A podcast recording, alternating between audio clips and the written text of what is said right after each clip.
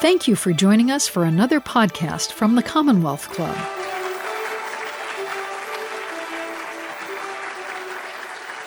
Thank you for coming. I'm Dr. George Lundberg. I'm the president of the Lundberg Institute, and tonight is the 13th annual Lundberg Institute lecture. For the first 12, our usual host, George Hammond, was here to do the intro, just like I'm doing now. But George dropped out, and he went to Europe, and he's traipsing around Europe right now, following the, with his brothers the path that his father had in the Second World War. So, how about that? He'll be back. Uh, he's just gone for a little while. Meanwhile, uh, we're happy you're here. Our speaker tonight is Mr. Bob Matthews, who was born in New Jersey, spent time in Kentucky, Michigan, California by way back then, and Ohio, where he's been for like 25 or 30 years as a CEO of a company called MediSync in Cincinnati, Ohio. All of our previous speakers have been academics, MDs, PhDs, maybe a lawyer here and there, work for the government, professors at this, that, and the other. Mr. Matthews is the first person who's not from academia. He's from the business community, and we thought that would be a good thing to do now because I think he brings more real life understanding to this topic than anybody else I know. The other people are largely theoretical, so that's where we are. The Lundberg Institute is a very small, not for profit organization in Los Gatos, California, which was founded more than 13 years ago with the credo of one physician, one patient, one moment, one decision let it be a shared decision uh, informed by the best evidence and considering cost as a factor no matter who pays the bill. So all of our presentations have been around that topic, shared decision making. Uh, at the end of the program, uh, this is going to be a standard lecture with PowerPoints and all that stuff rather than a discussion thing. That's the way we think it's going to work best. And uh, Bob will do that, and then at the end of that, there'll be time for Q and A. I have a wandering microphone. You raise your hand. I bring the mic around for people to ask questions for Mr. Matthews. None are pre-rehearsed and none are planted. I have some of my own in case you guys don't come up with them. Those of you who are online can uh, enter the chat there, and I will receive those on my cell phone uh, from our, our trusty assistant in the back. So everybody's talking about artificial intelligence. What is it? How can I use it? How can I protect myself from it? And in America, a lot of people are worried about primary care. Is it vanishing? Is it threatened? Is it in trouble? How can it be better? So we thought we'd put those two things together and have a lecture to speak on that. Mr. Matthews will talk about is not just the genome, and it's also not just Chat GPT and all that stuff on and on, all of which has exploded since we organized this program. I mean, it's really changing fast. But it's not just the genome. AI can transform primary care. Well, Mr. Matthews, will you teach us how that's possible? Thank you.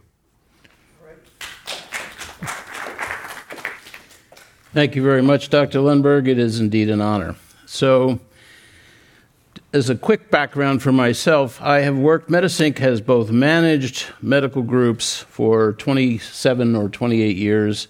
Uh, in many instances, we've uh, the medical groups we manage continue to be very dedicated to uh, new ways of providing care and uh, and managing outcomes. And we've also spent a tremendous amount of time and energy and money uh, innovating new ways for doctors to provide better care.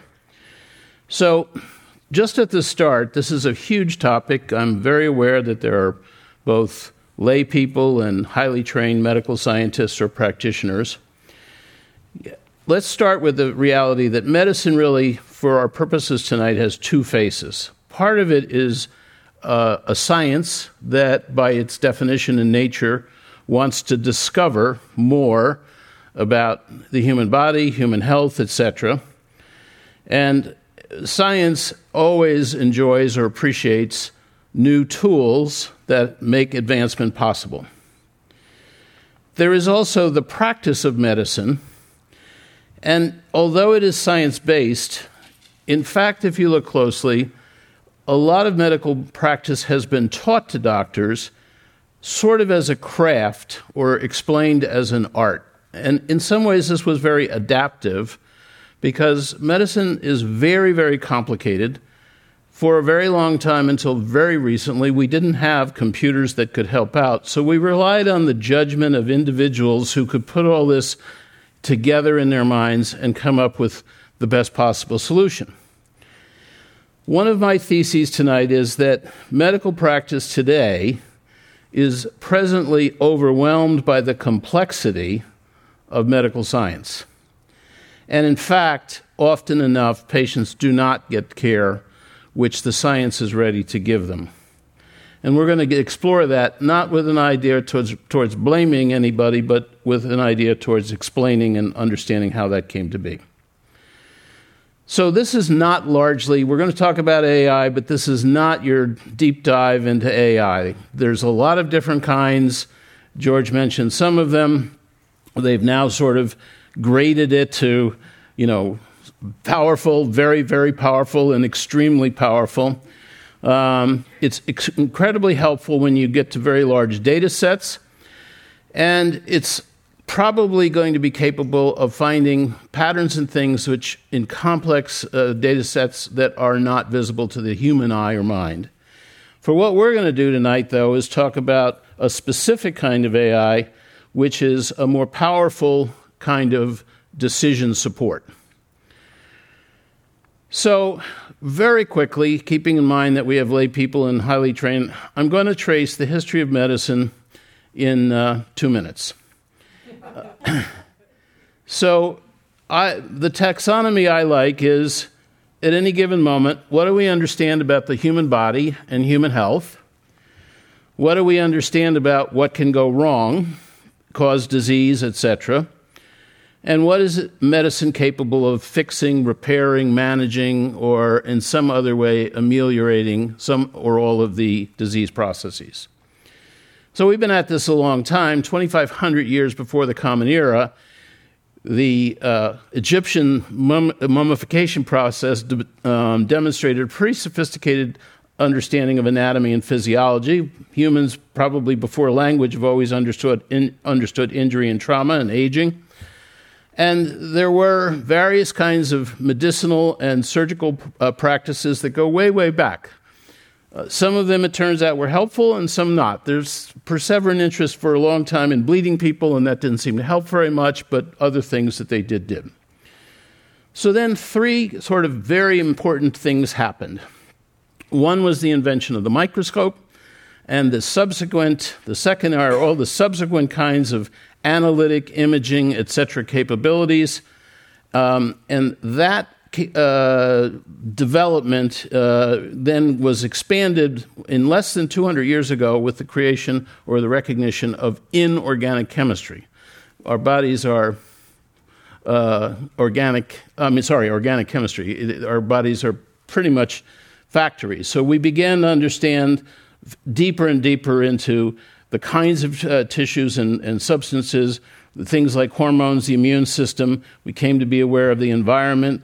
We separated out pathogens into things like bacteria and fungi and viruses, uh, etc. That we understood now that not only is there an immune system, but occasionally it goes bonkers and causes uh, other medical problems.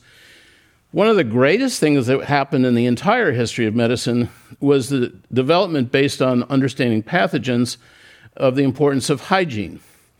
Obviously, surgical and interventional care and we went from finding natural substances that had a, a, beneficial molecule to synthesizing them and now to designing them. And at this point, we're at the foyer or the threshold of a new era. And that era sort of was launched when Watson and Crick uh, explained and, and demonstrated the genome. 50 years later, after a huge international effort, multi part effort, uh, well funded. It was announced that we, the genome had been sequenced It turns out that, well, maybe not quite, so it was about 92% complete. And at that time, the genome uh, that they had no, they hadn't worked with a single person. They took different parts of uh, of the genome from different people. So last year, it was announced in Science that now they can sequence the entire genome. And this year, and I don't believe it's happened yet, they're supposed to publish the first ever end to end human genome from a single person. They say that's in 2023, so that gives them a couple months to get there. The lucky candidate is a Dr. Leon Peshkin from Harvard. And when that is done, if you chose to print it, it would be a million pages big, big pile of data.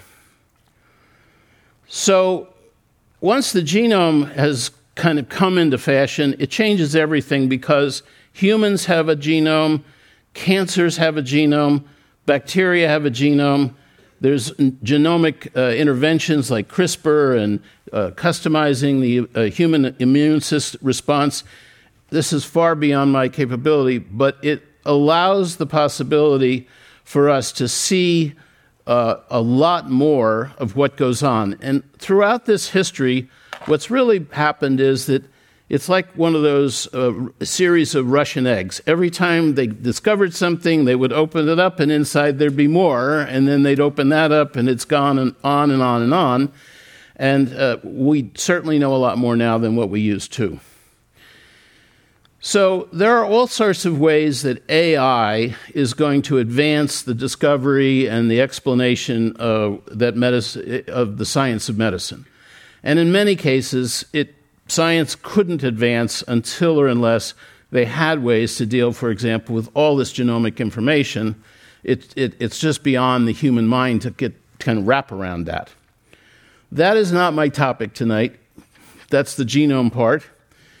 Uh, I'm very interested, my teammates and I, in asking the question so, of all the stuff we know at any given moment about the body, about disease, about medicine, how much of that makes it to the patient? Because that's a pretty big, important question.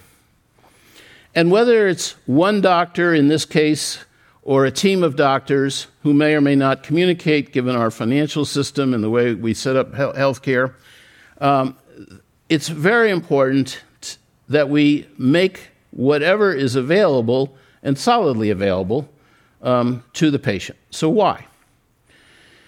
This is an article from the last couple of months from the British Medical Journal, and it's upsetting and basically concludes that right around 800,000 Americans either become permanently disabled or die because dangerous diseases are misdiagnosed.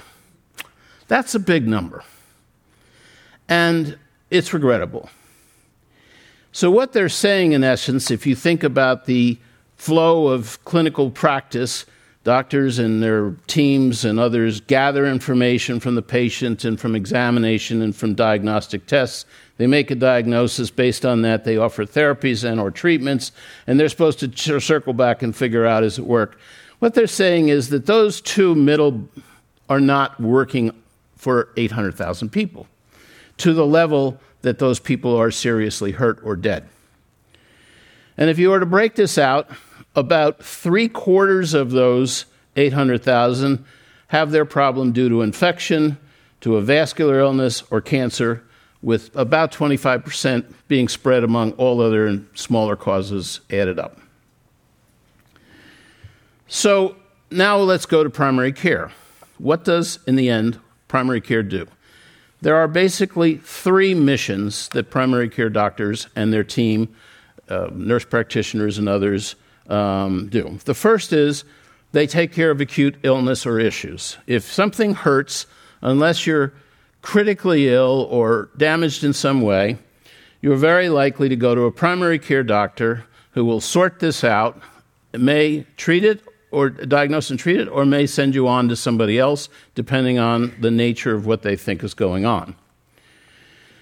The second kind of work is the providing of patient, uh, to patients of wellness and prevention. So, Wellness are things like checking to make sure that uh, we, you don't have cancer or that if you do, we're going to catch it early. Prevention would be things like vaccines. Um, pediatricians are much better at this than adult doctors are. It's a, practically a sacrament for them. Um, and the third, and this is a place where pediatric medicine and adult primary care kind of uh, verge a little bit. So, in adult primary care, the doctors take care of a lot, the majority of chronic diseases. And we're going to get into that at some level. And in fact, 90% of Medicare's money and 75% of the total U.S. spend is spent on patients with chronic diseases. Makes sense. So when we began our work 20 years ago, we said this is probably a pretty important place for us to focus. Obviously, we don't want to take care of the acute needs of patients, which may be trivial or significant. We want to do wellness, but chronic disease has a lot to do with whether people live longer and healthily or not. So, as I said a moment ago, 86% this year, the total spend for healthcare in America will be $4.7 trillion, and 86% of that is going to go to chronic disease. And 6 in 10 people have, uh, adults have a chronic disease, with uh, 4 in 10 having two or more chronic diseases. So it's a big number. It affects a lot of people.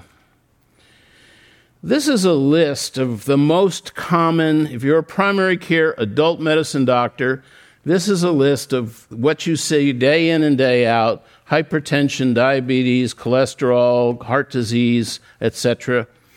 And what we know, it's very clear and well established, is that when such diseases are poorly controlled, they already have happened. There's not a, most instances you can't get rid of them. There may be exceptions.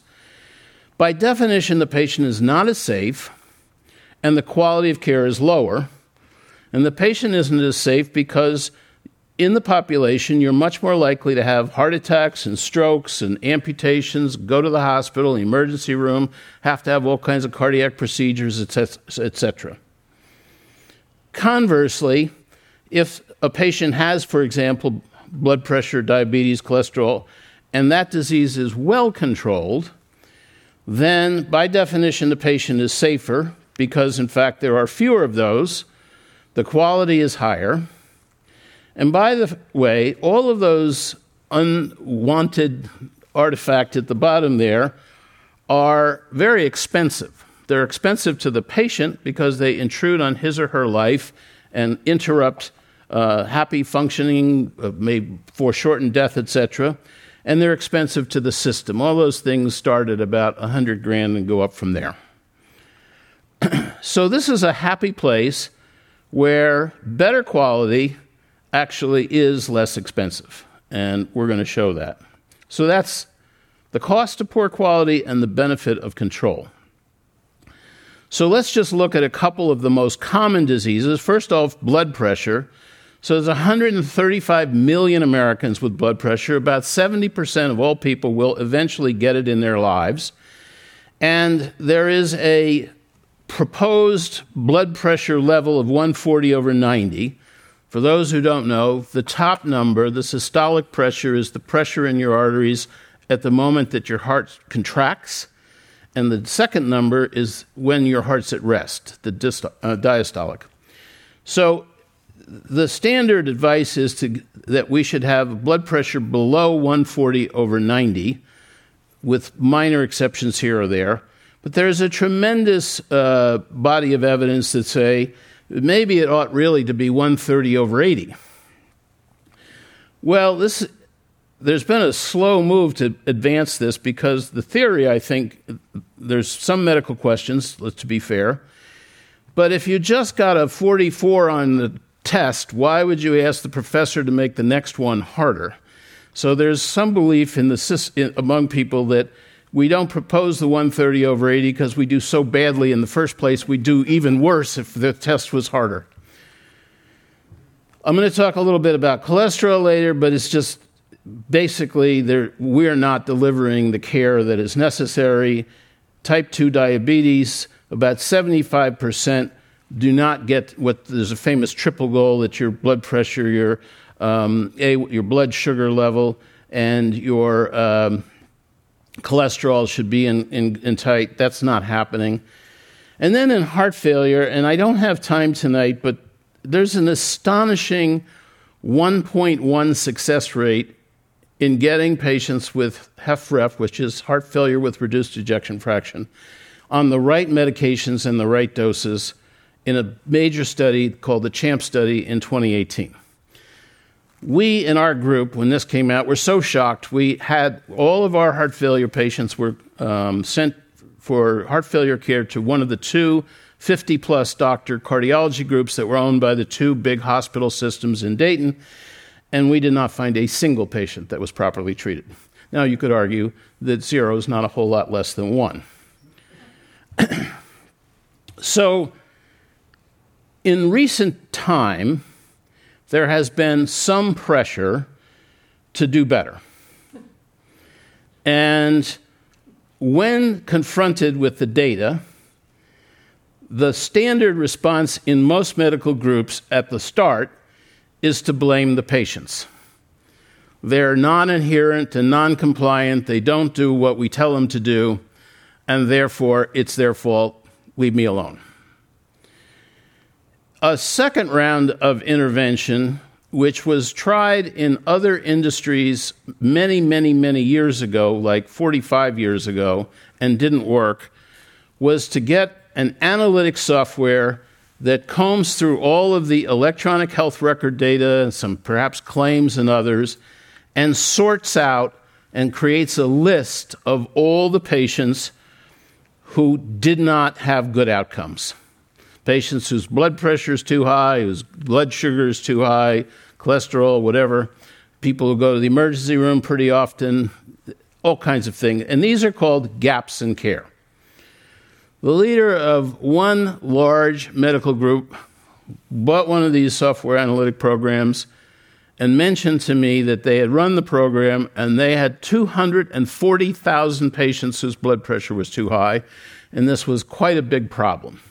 One of the reasons why this is not a good way to go at it's good to know your score, that's not the point, is that you don't want to do quality work retrospectively. Everybody learned in quality theory and practice you want to do it on a going forward, don't make the mistake so the patient's not on the list next time they come in. And we'll get into that in a moment. So, those examples suggest that in some instances, there's some kind of a rupture in that flow from what we know to what gets done. And we've been very interested for a very long time in asking the simple question why? Why is it such that, I mean, doctors are very smart people. Uh, we didn't all set out to do basically a bad job. Um, so, what's going on? So, one way of thinking about this is a complexity problem. Let's take a woman who's 55 years old and she gets cancer. So that woman has a unique genome, genes uh, that may bear or not on her cancer susceptibility or whatever. She also has a socioeconomic status. Let's say in this case she's poor. And that has all kinds of implications on how much stress she's lived under, and that has implications on likely on her health status in terms of what kind of care she's been able to get and all of that. And let's say that because she's poor, she lives in a portion of her state which is called Cancer Alley because there's so much carcinogen in the air, water, whatever. And by the way, she has an immune competence. It could be a good, or it could have been compromised. All of, there's a lot of different uh, values in each of these. So now she gets cancer. Her cancer, we used to think about cancers in terms of where the point of origin was. And now we think about it, uh, increasingly, they think about them in terms of sequencing the cancer genome and understanding what is this cancer uh, doing. And by the way, she has comorbid conditions, and at some point they're going to tune this up for some kind of intervention. There may be a possibility in the future that we could uh, grab hold of or use her immune competence to, uh, in, in conjunction with some kind of genetic e- editing, to uh, attack this cancer. Uh, and it may be that she will take some other chemo or other therapy. And by the way, when you do want to give any drug, you have to realize that that drug's metabolism, your body's ability to metabolize that drug may have genetic re, uh, factors that drive, make it more or less able to do that. So, what you're talking about here is because every one of these has a lot of variables, is a complexity. So, simple is when A leads to B. Complex is when, first off, you have a lot of variables the more variables, the more complex. In those variables, there are values for each variable, and so the value for a single val- value variable may significantly influence or affect the overall equation and how this comes out. There are combinations of variables. We know that in certain diseases, gene A causes a problem, but in most of those instances, it's increasingly obvious that there are clusters or, uh, of genes that work together to dispose or uh, pr- prohibit the advancement of disease. So, when you have all of this, you then start to generate more and more permutations. And not every permutation is necessarily uh, going to be the cause of a different or a form of treatment. But in fact, there is a multiplier effect through all this, and this interaction. So if A mo- might not matter, but A together with B might matter a lot, but A to matter together with C might matter a little. It goes on and on and on and on. And that is the state of medicine today. And as much as it is today, it's going to be more so in another three, five, seven, 10, 15 years. Because we're developing and producing more on the science side to explain all of this. So let's go back. Primary care doctors, by far the most common of all the chronic diseases, is hypertension. And I will ask primary care doctors is hypertension uh, simple and they'll say, oh, yeah, uh, hypertension is simple. Well, going back to 1999, the CDC says this is the percent of diagnosed hypertension patients who have gotten their blood pressure below 140 over 90. It peaked at around 54%. Most people believe that today it's considerably below 43 after the pandemic. So, if that's easy, what would be hard? Here in California, there is an Office of the Patient Advocate, and if you have either a master's degree in information services or a 14 year old, you can get online and you can find out every medical group in the state's blood pressure control rate for patients 65 and under. So they cut out the really tough cases, which are 65 to 85, but it's something. So we're in San Francisco. And here in San Francisco, Kaiser has a 73% success rate, Hill Physicians a 55, Brown and Toland 35, and the Chinese Community Healthcare Association 23. Quite a lot of diversity. By the way, around the state, Kaiser is often first in its market. And they have had and re- continued a major push to do better. They used to do even better, and that's fallen off. In some of the counties, they're not as good. Just because I wanted to be equal, I picked a Southern California county, Ventura. Once again, Kaiser is at 74, UCLA is at 62, a couple at 39, 38, and one at 24.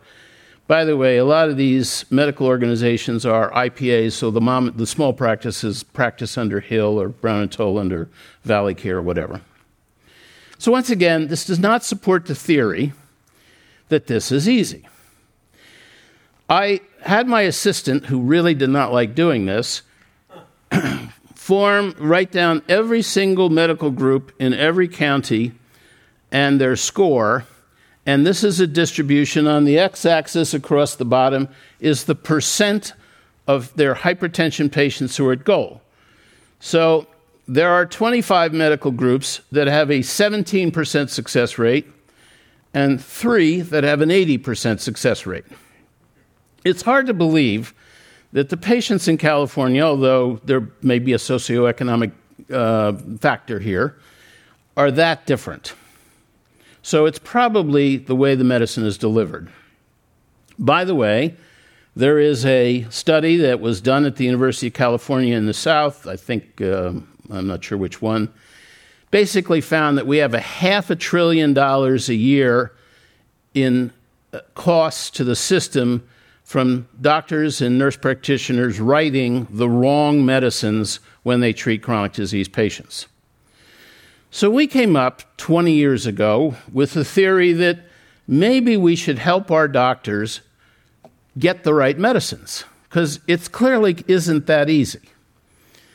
And we began this work on paper and pencil tools with all kinds of analysis and da da. And you're seeing the work 20 years later wasn't always pretty.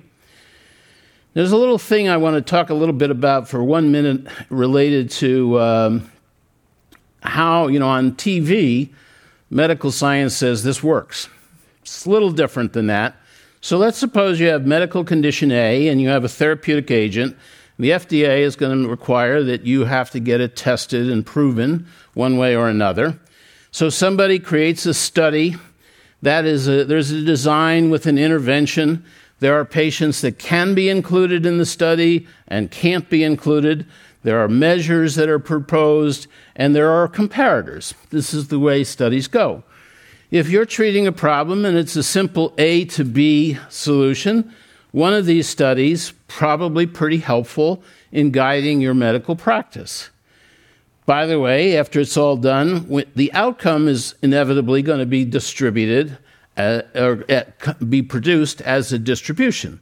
It doesn't say yes or no, it says so many people did what something. But what happens if there are 5,000 studies? or in blood pressure, more than 50,000. And it's way more. I don't know how many there are, but let's just say over the years, hundreds of thousands. So imagine you're a doctor sitting in a room with a patient, you've got 15 minutes, and you got to think, okay, all these studies, who was included, who was excluded, who did better, who did worse, what was the distribution? It's not going to happen. It's a complexity problem that is clearly beyond the capabilities of human cognition, even if you're a doctor. And by the way, there are 1.8 million studies published each year in 80,000 medical journals. So the idea that you're keeping up with the literature, and we can go back, there are people younger than Dr. Lundberg who practiced when there were two or three drugs for blood pressure, and either they worked or they didn't. It was pretty simple. Sadly, often it didn't, but it did sometimes. So let's take what we did. There are, we discovered, 13 classes of drugs. Each of these classes may have many constituent drugs. Some of them have differences between the drugs in the class, some don't. Most doctors, for those who are listening or uh, participating online and who are running a medical group, it's not that hard to go into your EHR and test how many drugs or types of drugs, classes of drugs, does your group tend to write, or does Dr. A or B or C or D tend to write? Most of them write between three and six classes of drugs. And that's because it's pretty complicated. By the way, hypertension often takes a couple, three drugs to get in, you in good control one of the things we learned a long time ago was to try to figure out how to talk about all disease processes in a manner that an average person, and by average I mean average, can understand. So for blood pressure, we encourage our doctors and NPs and others to say, look, you have a pump, which is your heart, you have pipes, which are your arteries, they're filled with blood, which is a fluid. It's a closed system. It pushes oxygen and nutrients all the way from your brain to your toenails. And inside that system, there's a lot of pressure that's built up, and it's not good for your heart. You're wearing it out, and it's not good for the pipes because if one of them breaks, particularly in your head, you're not going to like that. And everybody, by the way, has a relative or friend or whatever who had a stroke. Nobody wants that. So we did a, we tell our patients, we did a study on you.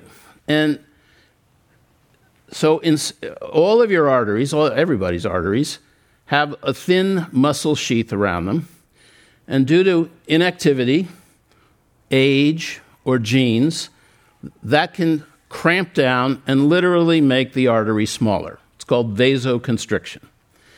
Obviously, the pump pushing into a smaller space pushes the pressure up. But you could have problems with your heart. It could be pumping either too hard or too fast or both. And in some instances, you could have too much fluid in the system. And in many instances, and this is not well understood, you can have a combination. So it could be 50% arteries, 50% heart, on and on and on. It's good to know that. We discovered that for $30 in an in office test, we could sort that out, which meant that our group, most other groups don't do this, our group is not guessing. And the odds, it turns out, when you guess, aren't very good. And by the way, once you've figured out what I just went through is called the hemodynamics, what's, where's the pressure coming from in the system, all of you just understood that. None of you are cardiologists. Frankly, you could have a sixth grade education and understand it. Then you would have to say, well, it's very helpful to know is this patient over or under 60 for all sorts of research reasons? Is the patient African American? Um, and that is a long story that I can't get into, but it changes the way you might treat. And what other either cardiovascular comorbid, what other heart disease related diseases or vascular related diseases do you have? And what other non cardiovascular diseases do you have? Because any one of these 28 variables could change the medications that you might prefer to use, or you can't use, or you need to be cautious when you use. So if you think about this, then there are around 200 million permutations. And as I said earlier, not every permutation means a difference in therapy, but a lot of them do. Not too many people however smart they are, and whatever medical school they went to, are going to be strong enough to go through that. Begins to explain why do we have 43, 54, 72, whatever, UCLA is 62% success. So part of it is to get the patient to agree to take their medicine. And very big part is can we help the doctor write the correct medicine? So we created originally paper tools, and then our AI solution is attached. Doctor and patient are in the room. We really love it when they share a screen and talk about what's on the screen together. Not all doctors are willing or able to do that.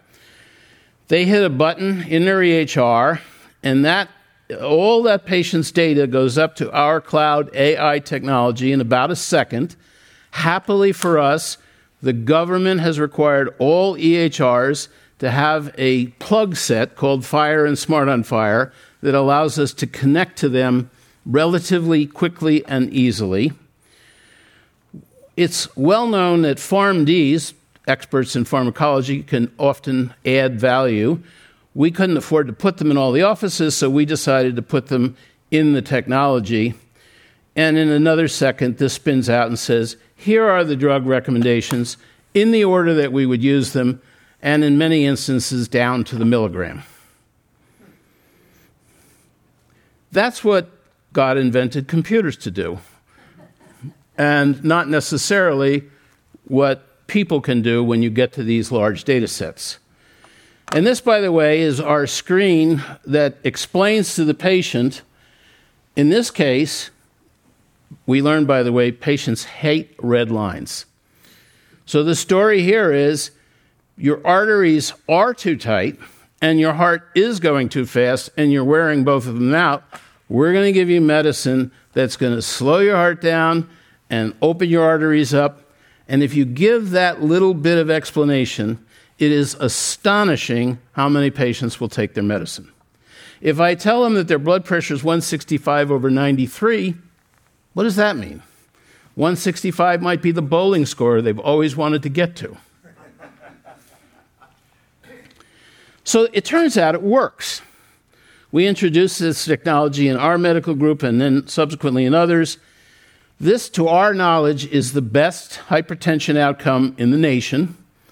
Remarkable in part, you can see the difference between the national average at 44% uh, to this. We're double. And that means, I'll show you in a minute, more patients living longer, healthier, not having a heart attack, not having a stroke, saving money from the, uh, from the system. More astonishing is that one of our offices, embedded in this are all of our diagnosed hypertension, one of our offices is staffed by some African American doctors who preferentially wanted to serve an underserved community and who are very focused on the heart health and blood pressure health and diabetes health of their patients. So, this is their subset population baked into the number above. You can see that they took a bigger hit in the pandemic, not a surprise.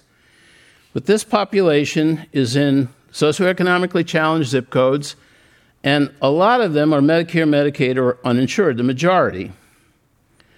And if you look at where they got to after the pandemic 21, 22, whatever I will just tell you that there's another small medical group that's rather known or well known for its heart care in Ohio called little outfit called the Cleveland Clinic.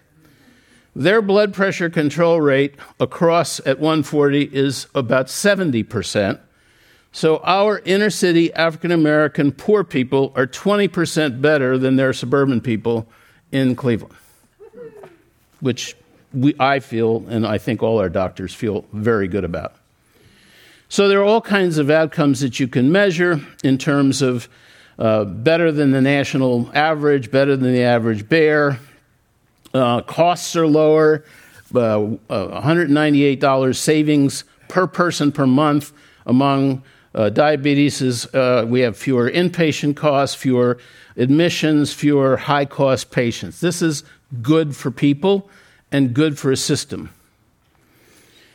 So I'm going to talk very, very quickly about uh, cholesterol. Dr. Lundberg didn't want me to, but because it's somewhat controversial, but quickly. In 2013, there was a very, the American College of Cardiology, American Heart, and all of these other uh, entities publish a, a recommendation, and it was very simple if a patient came in, they either needed just to watch their diet and exercise, or they needed a medium size statin if they could tolerate it, or they needed a big statin. So, none, medium, large. That was everybody. It was highly controversial because lipidologists, cardiologists, uh, uh, uh, endocrinologists, they were, were constantly saying, we're under recognizing this disease, etc. So they put together a much larger thing American Heart, American College of Cardiology, all of those letters are big uh, American Diabetes Association, and go on and on and on. And they came up with a new standard in 2018. And in the new standard, every individual has his or her own cholesterol LDL goal based on 82 different variables and there are a wide variety of recommendations. Sadly, they're not used. And the reason they're not used is that they're too complicated for anybody to remember. It'd take you 45 minutes to go find all the data, etc. And so each doctor, you come in and say, I'm at 120 on my LDL and you're at 90, works for me, doesn't work for me, 500,000 people doing whatever they do. This, by the way, is the first three pages of a 17 page summarized decision tree. And so you're missing the last 14 pages, but it gets really good towards the end. when we did this, what we discovered is, and we were better than the average group anyway, that somewhere between 45 and 50 percent of our patients were being undertreated as compared to the new standard. So, in the minute here, I'm going to go in a slightly different direction and talk about healthcare delivery in comparison. George mentioned that I'm represent a business perspective. I'm also pretty highly trained in quality science, um, and so it turns out lots of businesses have a lot of complexity, and most of them handle their complexity better than we do. So let's go back to 1945. The war is over. GIs are returning. Some go to school, some go back to their family right away. They're anxious. They want washing machines and dryers and furnishings and cars and all that. And the people who ran the American car industry said, what we're really going to focus on is driving down our manufacturing costs to the lowest possible level, often by speeding things up and we'll attract new customers by style. It was called in the business throwing chrome. Fins, remember that was the day when they did all that stuff. They did not focus on quality and they did not focus on fuel efficiency. And in fact, large bore engines were all the rage and they used more fuel. After this, in the same time frame, the Japanese industrial base was devastated and they had no position in the world economy. So they decided uh, to adopt an American PhD in statistics who taught them that everything was about quality. And that to build a perfect car, a perfect TV set, a perfect washing machine, or whatever, you had to start and make perfect screws and then you had to make perfect fasteners, and then you had to make perfect uh, carburetors and transmissions all the way up. And this pursuit of perfection went on and on and on. As it happened, Japan also didn't have any oil reserves, so they focused on saving or having great mileage. And uh, they did not really focus for the first many years on style. A Camry for many years looked was not ugly, but it wasn't really that great. So in 1976, American cars represented 87% of cars bought in the US, and the Japanese represented 7. In 73, of course, we had the auto embargo, U.S. cars were really bad at that point. Ford was called Fixer Repair Daily, General Motors was called General Maintenance. And people bought the Japanese cars, particularly out here in California, uh, where people do things differently, uh, much more than in the Midwest, um, because they were fuel, and they discovered they were better made. And over the next, starting in about 1980, wherever in the world you wanted you were and you wanted to make something for sale, you had to become obsessed with quality. The American car companies took a long time to figure this out, and they were 30 years or 40 years behind the Japanese. But eventually they did. Along the way, they almost went bankrupt except for a government bailout. And by the way, today, the American car business sells 43% of the cars Back in the earlier 1976, GM was 47%. Today it's 14%. All of this, that pursuit of perfection, involves enormous amounts of complexity and solving for that complexity. So you would say, well, that's car manufacturing, it has nothing whatsoever to do with health. But, and maybe that I'll grant the position, I don't agree with it. Complexity is complexity. There may be different kinds in different businesses, okay, but it's still complexity.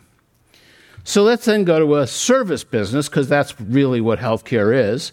And I picked the airlines for a whole lot of reasons I can't explain. So, what do the airlines do? The airlines make a very simple promise to which they are totally committed. And that is they're going to get you from point A to point B alive. Their focus is safety, safety, safety, safety. And if they didn't have that focus, what they don't focus or at least the focus, uh, the promise, or what they don't promise, and, uh, and, or at least it varies by brand, are things like comfort and whether there'll be more than two pretzels in your bag or whatever, if they even have them, etc. Well, they too have enormous amounts of complexity. They have very complicated airplanes with tons of technology. The, they have mechanical uh, issues sometimes, but rarely their weather, people bring laptops that burst in flames, there's just all kinds of stuff.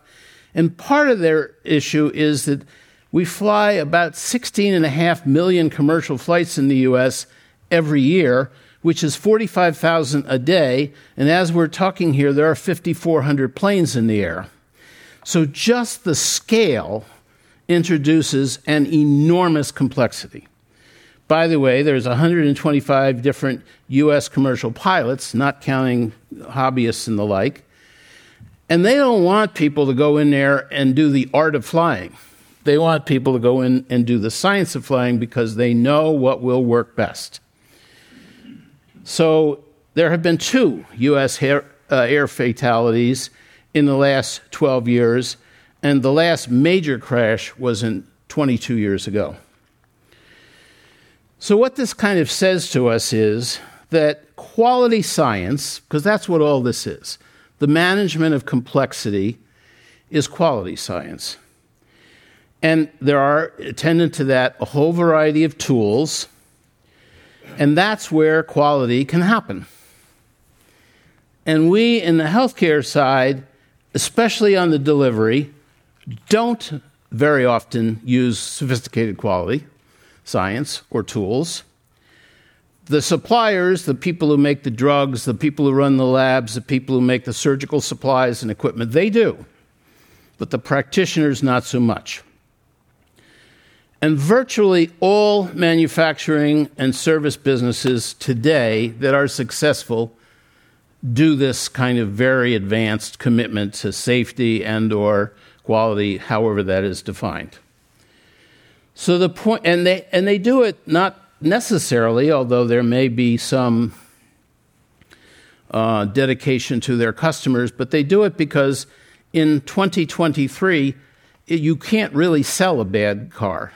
Uh, in other words, if you're a manufacturer and you produce a lot of bad cars, the word will get around.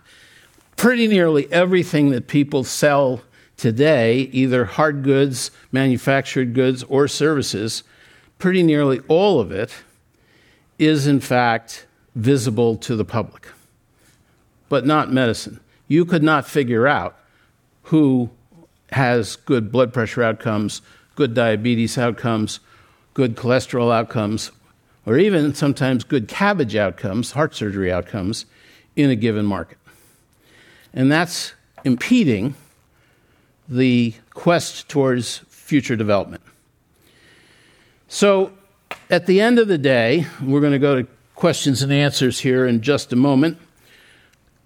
The question that medicine and de- medical delivery has to ask itself is are we going to step up? The combination of quality and AI as an enabler of that quality is what is necessary in order to go to the next level because there's no way that our 500,000 or so primary care practitioners can get all this in hand by a few extra lunch and learns or the like. Thank you so much for that excellent talk. I just wondering um, that is a perfect example of the high blood pressure control using these variables. How could you comment on how would you be able to deliver a calculated system to be able to weigh in each variables? So based on what type of research you can design system like that for each individual disease. So the question poses how did we go about doing this? And there's so first let's say that each disease has its own complexity and they're not all the same. The second thing that we could say is that in most diseases, there is an evidence based standard, and that evidence based standard helps um, guide towards a certain way of taking care of patients. In some instances, we always included both specialist doctors, primary care doctors, PharmDs, etc. And in each instance, it becomes a task to understand where in the process uh, the degree of difficulty has become, you know, are, where are the difficulties in getting this done? Um, the good news is that, as I mentioned in hypertension, there's a tremendous literature out there. And there are evidence guidelines. Um, we actually did better in an earlier set, using an earlier set of guidelines. And when the new ones came out, we realized that they were actually depressing our scores. So uh, that was an issue of concern. So that was an issue. Uh, but there, everything we do is supported in the literature, and the process often takes as much as a year per disease to sort through, figure out what should be happening, and then trying to invent ways to help it happen more effectively. Yes, there's a couple of other variables I wanted to, t- to add to query you about, and one is the frequency of visit. So typically, somebody with hypertension or diabetes, you know, they they're they're started on a new medication, um, and or they're not, um, and there's a reason that they're not, or a reason that they are, and then the, what's the routine follow up? Three months, four months, six months.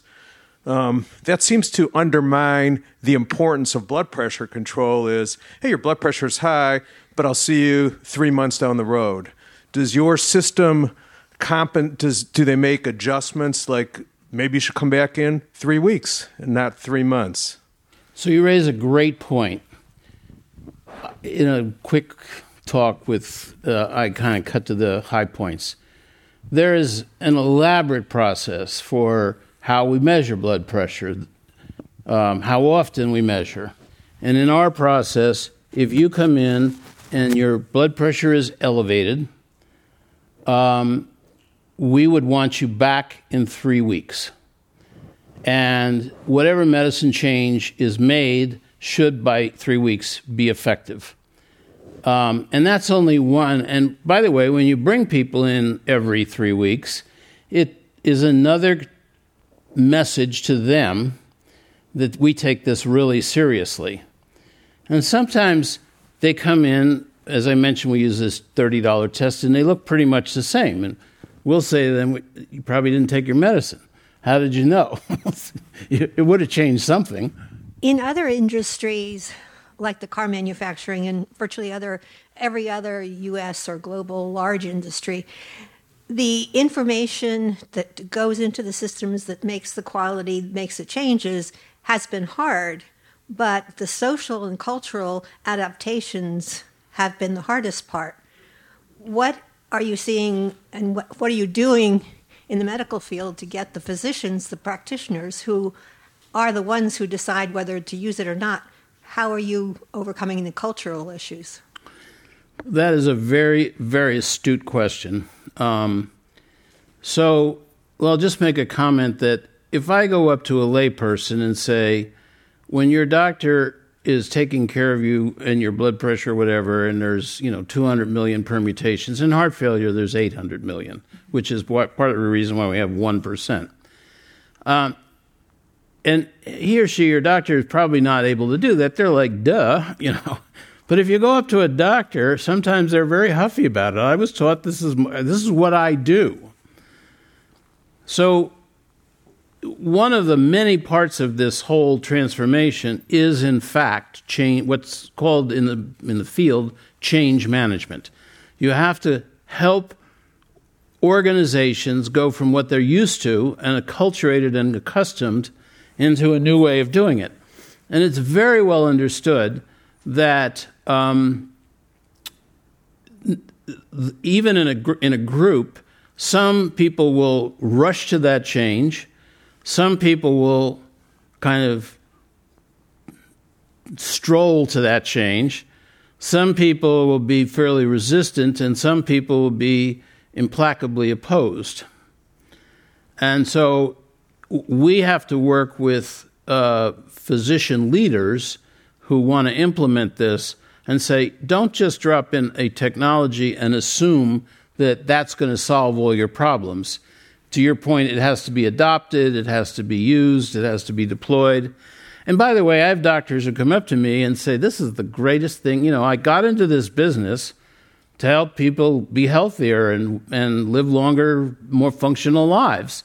And this is the best medicine I've ever practiced. This is fantastic. Uh, whereas others are, you know, this is a machine driven, denies me my whatever. By the way, our, rec- our system makes recommendations, it does not write prescriptions. And we spell out why we made that recommendation, not just, you know, that here's the magic answer, just do it. How, how would a, a group practice in the South Bay get access to the system that you're using, the AI, all the information that goes into it to take out all the, this complexity, something that they would do in their practice. How do you do that? So ours is a cloud-based technology. In today's world, you don't want to go into health systems and propose that they need to adopt and install a whole bunch of on-site software. Um, what we've built is built in what's called the Microsoft Azure Cloud. It's one of the two. It has enormous power, and it's it's just basically a plug from their EHR into our system. Is a very quick uh, plug-in type adoption. Now, obviously, that the real problem is, or the challenge is, they need a leadership who make this commitment that we're going to be better at it. And I'm sad to tell you that there are many group leaders in the country that I've met who will say, yeah, that's about how good we are, but that is not my priority at this time. Well, I don't. I hate to stop the program on, on that kind of a negative note. On the other hand, uh, that's where it is. Bob Matthews at Medisync.com if you want to know more about this or you want your healthcare system to start succeeding at a higher clip than it now does. Help, uh, join me in thanking our speaker.